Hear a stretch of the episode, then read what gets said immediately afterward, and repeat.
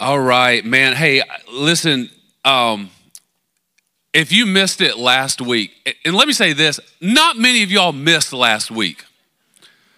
It was crazy. Last week, I, I think in, in traditional service, we had like 180, and then in here, we had like 430.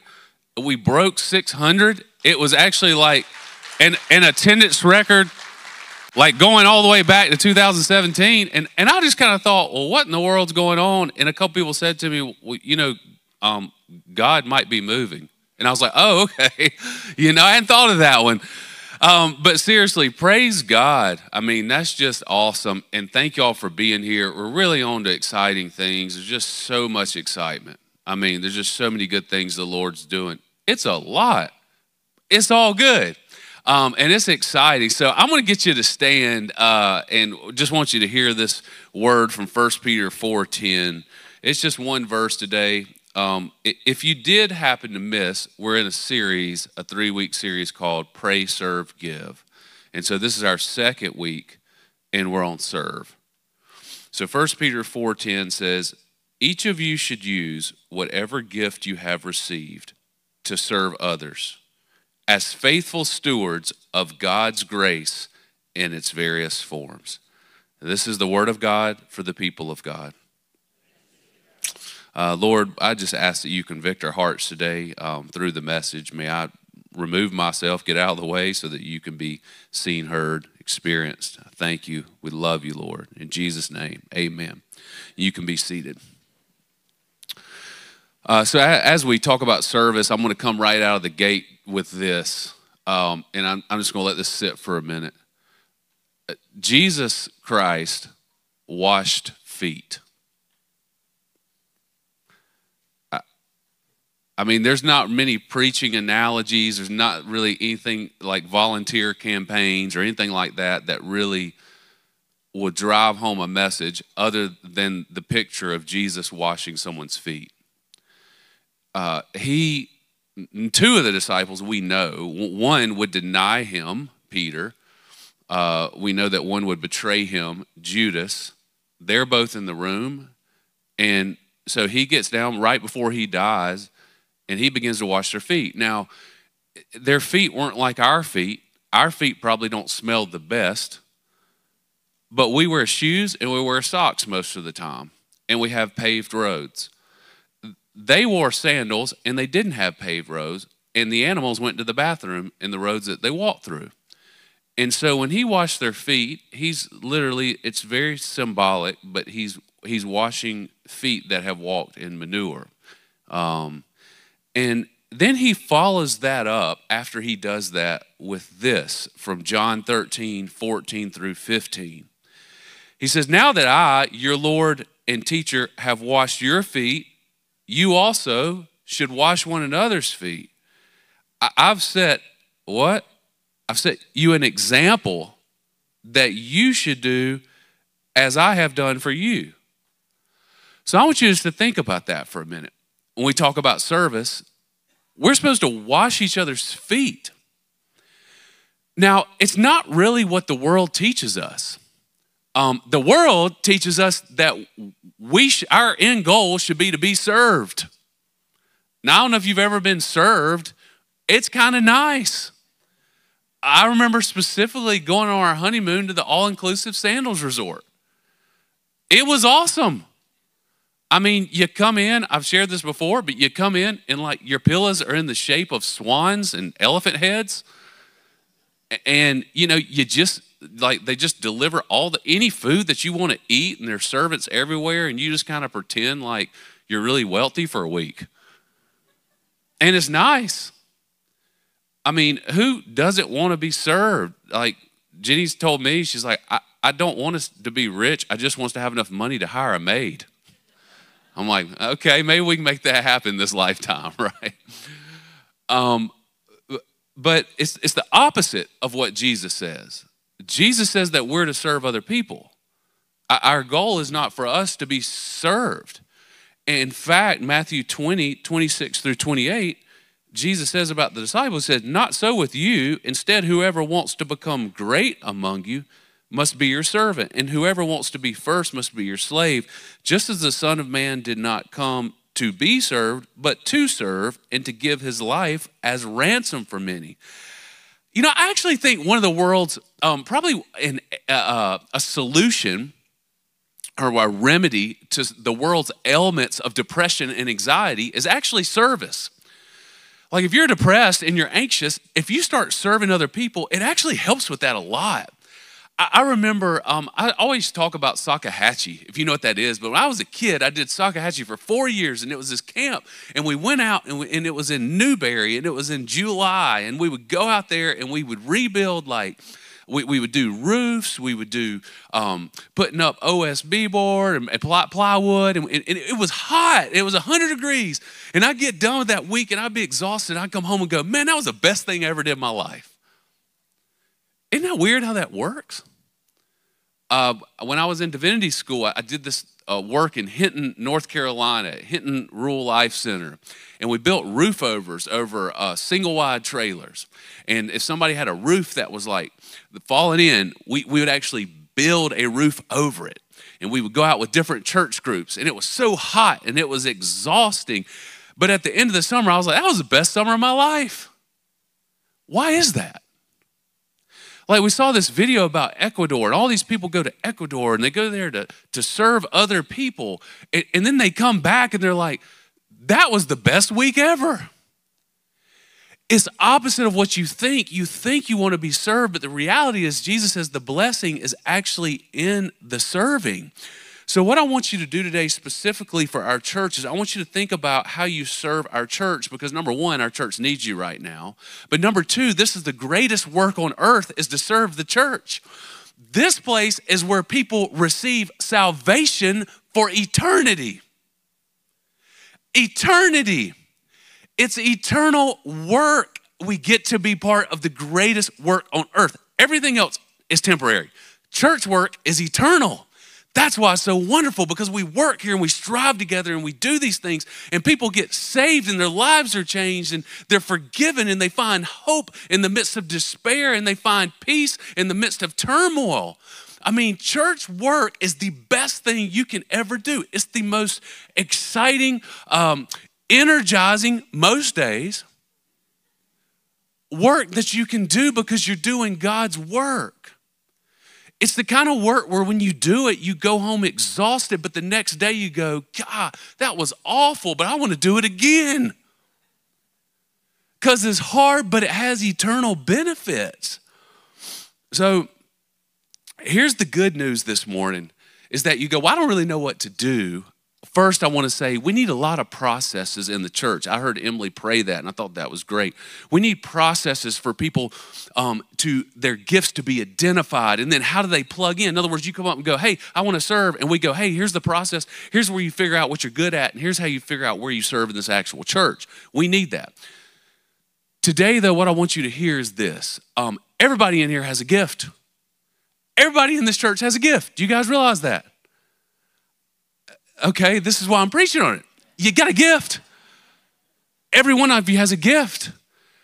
And it's really cool to think about this. And if I had time to wrap a bunch of gifts and hand them to you this morning, just a box with a gift and tell you to open it, you go, What is this? I go, What represents the gift that God has given you? Because when God gives you the Holy Spirit and the Holy Spirit works within you so that you can discover your gift, and your gift is what you're good at, and the gift is what you do naturally, and the gift is what you have fun at, and the gift is what energizes you. And God's given you a gift. 1 Peter 4:10 says each of you should use, listen, whatever gift you've received to serve others as faithful stewards of God's grace in its various forms. Meaning one, there's a variety of gifts. Two, you've been given a gift, and three, you're called to be a faithful steward of that gift. Now, the Bible lists a lot of specific gifts teaching, preaching, administering, discerning, evangelism, hospitality. But there's nothing better than finding exactly what it is that God has called you to do for Him. It's really not. Like, I love to preach, it's so much fun to me. Like, I feel like that's one of my gifts, and it's fun. It's not, it's not like I dread it, like, I love it. I like, I'm saying that because you have one. And there's something that you do and you love. Now, there's some things you're not good at. And you don't want to put people in the wrong gifting because if you sometimes people will try to lay a gift on you, like, hey, we need somebody to serve in X, Y, Z, and you go, oh, I don't really want to do that. And they're like, we need you, and you do it, and then you're unhappy. Let's say, for instance, this morning I go, hmm, I want to call on somebody to pray in the congregation. And I'm going to pick a person right now. And I'm just going to ask you to stand up and pray. I'm going to point at you. Some of you are really nervous right now. And you're going, Dear Lord, please don't let it be me. And your blood pressure just went out the roof. I wouldn't really call on you like that. Others of you would go, Hey, I could do that. But because you enjoy that and it's something that you feel like you have a gifting for. Let's use children's ministry, for example. Um, we need some people working in children's ministry. We need volunteers in youth ministry and, and people serving and leading. Now, if some of you here, I would just say, I just pick a person and say, hey, you're going to work with the children for the next 12 months. If you asked me to do that, I'd be miserable. I love kids, but I've tried to teach the kids before, and I go in there and I look at them and they just kind of stare at me. And I, I don't know what they're thinking. It's just really, really intimidating for me, much more so than adults. Some of you here would love that. You go, I'd love to work with little, little kids, you know? I'm like, I don't, I don't know what you do with them. Um, so it's about finding your, your gifting. Uh, greeters. Some of you make great greeters. Like people come in, you're like, hey, good to see you. So glad you're at our church, and you're bubbly and charismatic. And then some of you, not so much. Like you're not good greeters. It's not that you're not friendly. It's not that you're not loving. You just, you just don't have the personality for it. And you're not really who everybody wants to see when you come in. No offense to you. You know, you're great, but you're just not a good greeter. 1 Corinthians 12 12 says, Paul uses an analogy of the body. It says, just as a body, though one, has many parts, but all its parts form one body, so it is with Christ. And so Paul used this analogy of, of, of, of the different part the hand, the arm, the ear, the eye. And, I, and this is kind of an old analogy. I, I use it literally weekly, but I always talk about dancing. And it just seems to be the analogy that, that makes sense to me is that we all have to learn to dance together. And the staff has to learn to dance together, the clergy have to learn to dance together, the church has to learn to dance together, the leadership has to learn to dance together. And if you don't know how to dance together, it's ugly. But if you do know how to dance together, it's beautiful. And we took shag lessons one time for our anniversary. I'm so thankful that they were private lessons. And I've told this story multiple times, but like we went and and you know we took another couple and and the you know the, the lady was like giving us like like uh, a, a rhythm or numbers to count as we were doing it. I just really couldn't get it. And I remember she yelled at me for moving my hips. Uh, I mean, she was just like, "You're moving your hips too much." I'm like, "I thought you had to kind of move your hips when you do the shag." She's like, "Well, it's not the tango," you know. Um, and and so it takes time to learn how to do that, especially when you have a new partner.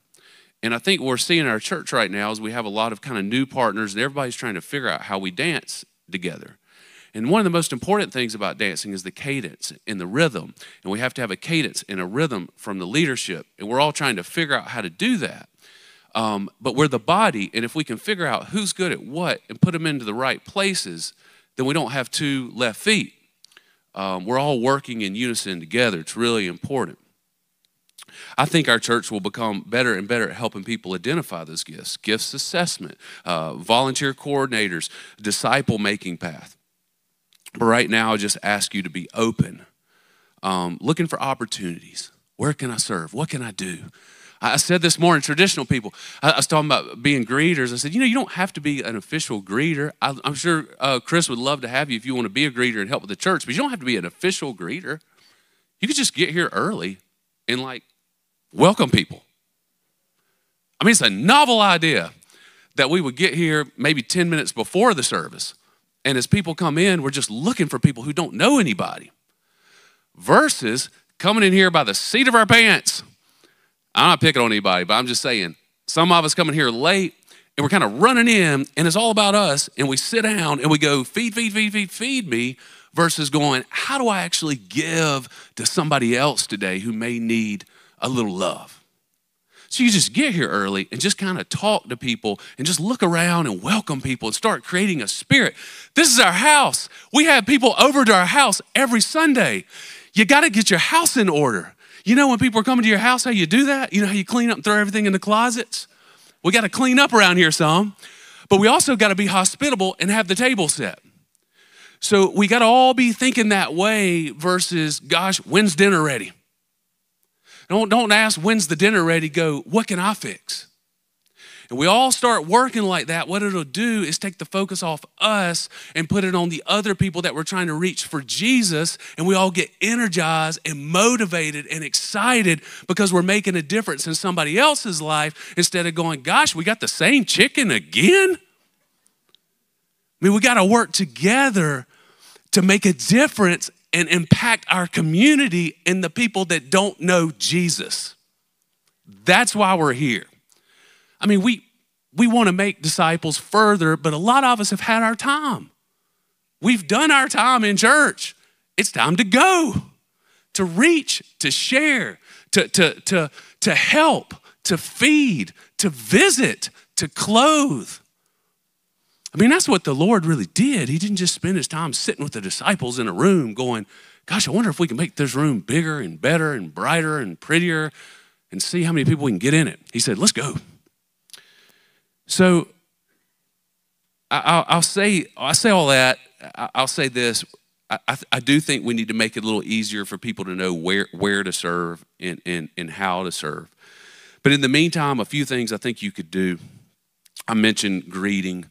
Um, you know, if you want to be a greeter, you could talk to Chris Ashley. Uh, like I said, some of you it's not your gift, so don't ask. uh, I'm joking. I, I, think we could all greet, but um, just got to smile. Uh, then children and youth ministry, I think you could talk to the children youth boards and whatever their needs are, which we're assessing, would be important. I know that our choir needs people to sing in. In traditional worship, we need some new choir um, members. Some of you here, that would be disastrous um, don't sing in the choir. Others of you, you can sing. And it would be great if you want to think about this. All right, I'm, I do not want to be tangential, but I'm going to be. Um, I think this was Chris Ashley's idea, but it, we were talking about this idea of saying, what if all the people at the table at the 11 o'clock service made it their goal to volunteer at the 845 service? What if we just all said, hey, we're going to go over there and we're going to help that service and we're going to be the greeters and we're going to be the ushers and we're going to be the acolytes, we're going to be the crucifers and we're going to serve in the choir and then we're going to come here? Or vice versa. What if they came over here and they served? Because we're all one church. So, um, breakfast on Sunday mornings for volunteers. I, I know we need, we need that here for, for the band, AV people. Acolytes and crucifers um, and you could talk to Emily about the breakfast, acolytes and crucifers. You could talk to, to Vance. I know we need those next door at traditional. And then I know Sunday school always needs teachers. Get involved in a Sunday school and a small group. Those are really critical to the life of the community and to our church right now. and then the last thing I'll say this is a really novel idea um, about volunteering. Here's a really easy thing you can do to volunteer you can volunteer to be here on Sundays, just show up. Now, y'all are all here, so you don't really need to hear that. But if we could get our church just coming back to church, amen? Like, if we get everybody coming back, if we just go, hey, everybody, we got a goal. We're all to come to church. Not once every six weeks, but we're to all come to church together. I'm to tell you, you would feel the vibe and the excitement. Already feel it, but we'd really feel it if everybody started coming back to church. So just being here is a great step in the right direction. A couple things to end. Let's just pray that God gives us excitement and passion to get plugged in, really start making a difference. Two, let's keep the image of Jesus washing feet in the back of our minds and sacrificing like he did. Actually, in this picture right here, we see Jesus washing feet. And let's remember, Jesus didn't come to be served, but to serve. And let's remember, um, guys, while we're doing all this, I, y'all know why we do all this? I mean, this ain't a club. We, we do this because we have a God who came and who died for us. He sent his son, Jesus, to die. And when you believe in Jesus and you confess Jesus, it's not all easy, I promise. You ask any Christian in here. It will change your life, though, and it will give you hope. And church work isn't easy, but I'm going to tell you right now, it's the best work in the world. It really is. We're here making a difference in the eternal lives of people. Man, that's good news. That'll get you fired up. And if this church can figure out how to do that better and better and better, we can change the world, man. We at least changed Greenville. We got some super duper awesome people in here only because God has gifted them. Only because God has given them the gift. Man, that's good news. So, if you don't know Jesus, hey, that's the gospel message. He came, He was God's Son, He died on the cross, He shed His blood on our behalf. The Bible says that when He died, He stayed, He was gone for three days. On the third day, He rose from the dead. And He walked the earth for 40 days and He appeared to people. And then He ascended to heaven. And 10 days later, God sent the Holy Spirit. And the Holy Spirit was a gift given to everybody who believes in Him. And if you receive the gift of the Holy Spirit, the Holy Spirit will give you discernment about what you can do for the kingdom of God. Amen. All right, let's pray. Father, we open our arms and hearts, or we open our hearts to you today, Lord, um, to receive you if we don't know you, Lord. We cannot do anything apart from you for the kingdom of God. You are everything. Your Holy Spirit is what moves in us to make a way to share the gospel, to share our gifts, we've got to have you. We've got to have the Holy Spirit. We can't do it by works. We've got to have faith in you. And Lord, I pray if somebody doesn't know you today or doesn't have the faith, Father, it begins there by accepting, receiving you, confessing the sin. We all got sin. We're all sinners. But confessing their sin so that, that sin is nailed to the cross by your death, by your shed blood. So I pray today, Lord, if someone doesn't know you, that they receive you. For all of us here who know you, Lord, know you as Savior, I pray that we hit our knees and ask you to show us what it is you've created us to do. And may we live into that gifting in the church, in our jobs, in our homes, in our lives. And Father, we thank you so much just who you are. You are a wonderful, wonderful God. We love you. We praise you for our beautiful church. It's all these things we ask in the precious name of Jesus. Amen.